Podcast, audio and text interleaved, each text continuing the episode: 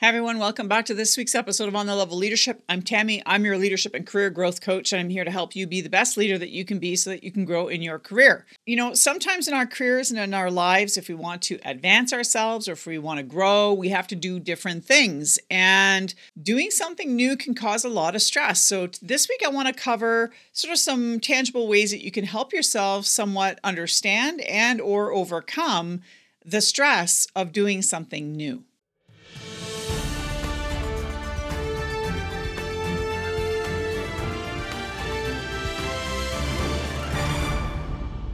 Welcome back, everybody. Let's jump right into this.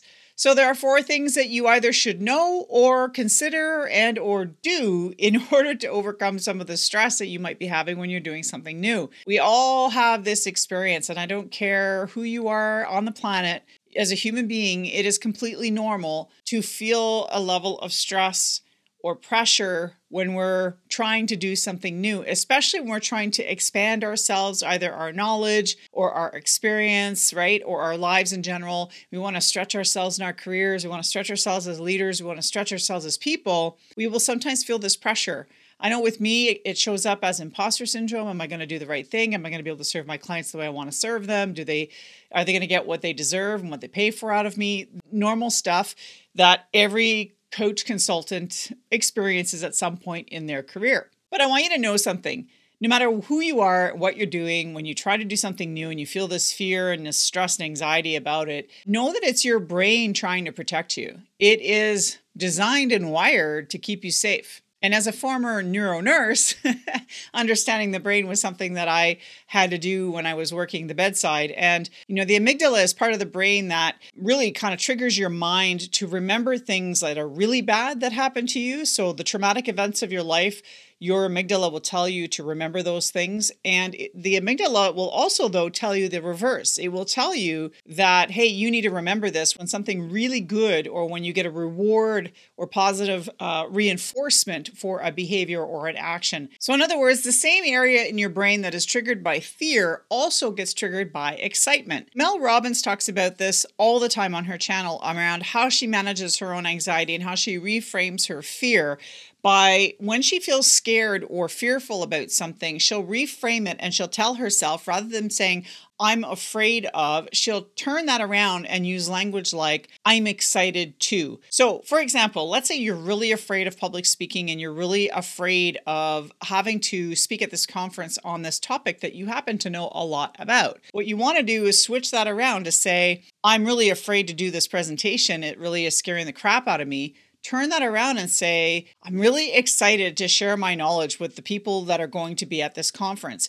Now, it might be, it might feel like complete and utter bullshit to your brain or to yourself, but the reality is it's not. You're trying to reinforce the notion or shift the dynamic around the fear piece so that you start telling yourself how excited you are to do something rather than fear so that you can kind of reframe the feelings that you have in your gut or in your in your core around what you're about to do. Which brings me to the second thing, which is getting really comfortable being uncomfortable. All right, so I know that there's some of you out there is like, okay, Tammy, this is where I sign off because getting comfortable, being uncomfortable, everybody freaking says this. Every guru talks about this.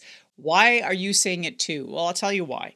Because for me, anytime I feel discomfort now, I'm starting to recognize that as a sign that I am growing. If I'm feeling fear, it's a moment in time for me to ask myself the question why am I so afraid of this? What is at the root of this? Why is this freaking the crap out of me? And it could be a fear of some sort, a fear of failure, a fear of being embarrassed, a fear of not doing a good job, a fear of not giving someone a good service. What is it that is causing your discomfort? Get at the root of that concern or that fear because if you don't find, if you don't identify the reason why you're not wanting to do something or why you're feeling that anxiety, then you can't possibly consider ways to overcome it. One way that I tend to try to recover or push myself beyond is I say to myself, okay, when was the last time I felt this fear? And what was I doing at that time? And what did I do to overcome it? More often than not, an example would be when I was first studying to be a nurse back in the early 90s. And I had to do what was called a nasogastric tube, which is a tube that goes through the nose into the stomach of a person. There's always a risk it can go in the lung.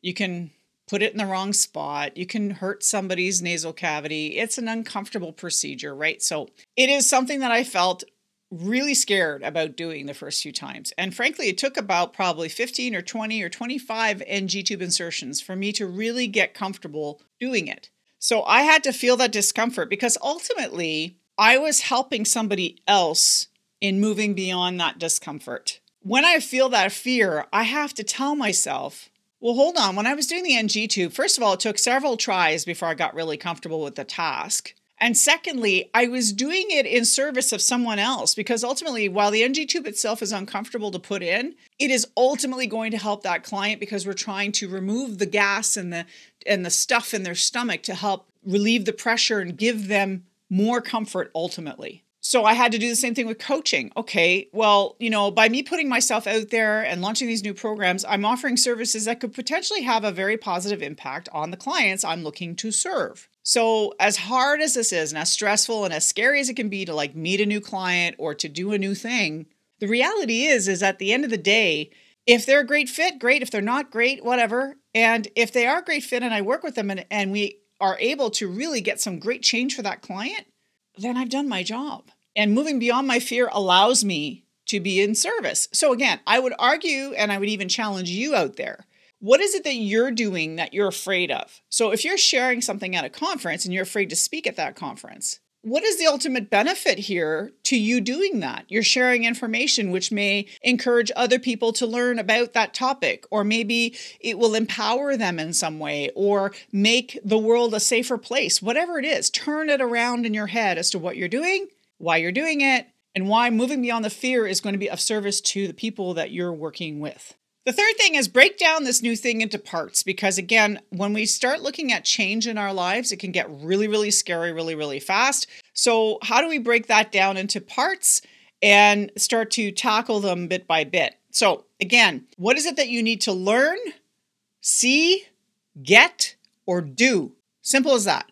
What do you need to learn, see, get, or do. And then write down everything that comes to your mind. Forget the order, forget the prioritization, just write everything, just brain dump it somewhere. All the things you need to learn, see, get, or do in order to make this big change in your life or to make this shift or to be able to grow in the way that you want to grow. Then order them in the sense that makes sense to you in a timeline or sequentially, whatever makes the most sense to you. And then create some sort of action plan that allows you to start tackling those items bit by bit. And lastly, at some point, you're going to have to walk across the coals. This is a scary proposition, right? I think of the Tony Robbins, um, they have these workshops where you go I've never done one but I've heard that people can do these workshops with Tony Robbins and his team where you know he has you walking across these coals but they've spent 2 days prior to that working on mindset and working on how you can you know mind over matter kind of stuff so that by the time you get to the coals you're ready to walk across you're confident that you're going to do it without burning your feet so the idea here is to achieve those goals that on the things that you want to do, right? To stretch and to do those new things. But learn how to do those things in a way that makes sense so that you can slowly start to build your skill set. So for example, if you're marketing yourself for the first time, you know, learn how to learn how to promote your services without feeling sludgy and sleazy and salesy right? If you're in service to others, then it won't come across that way. So try to learn how to do that. And then the more you have conversations with clients, the more you have conversations with your instructors, the more you have conversations with your staff, the more comfortable you're going to become in those areas. So again, it has to do with practice, but you're going to have to walk across the coals at some point and take action. So whatever the goal, you have to prepare for it and eventually you have to walk across those coals and just think of how proud you're going to feel when you finally get to the end of that and you realize how much more comfortable you are and that you've actually achieved a certain level of success in what you've intended to succeed at. I mean, there's no other greater joy than self fulfillment. It's one thing to get external validation, but when you can do it internally for yourself, that is like the best thing on the planet. That is the awesome sauce of the, of life really is to be able to self proclaim your success and really own it. So I hope this was helpful. I mean, I know that it was a bit of an overview and it's quick, but overcoming stress of doing new things can be really daunting. But if you kind of break it down, understand the pathology or the the physiology rather of your brain and how it works and how it's there to protect you, you can kind of start to overcome and reframe things. So I hope this is helpful. If you really do want to make big changes and you're not sure how to do it or how to go about it, or maybe you just want somebody to hold you accountable, there's some links down below where you and I can have a conversation. So, anyways, I hope you guys are doing really well out there. I am here every week, so be sure to subscribe or follow this podcast, and I'll be here next week. Take care, folks.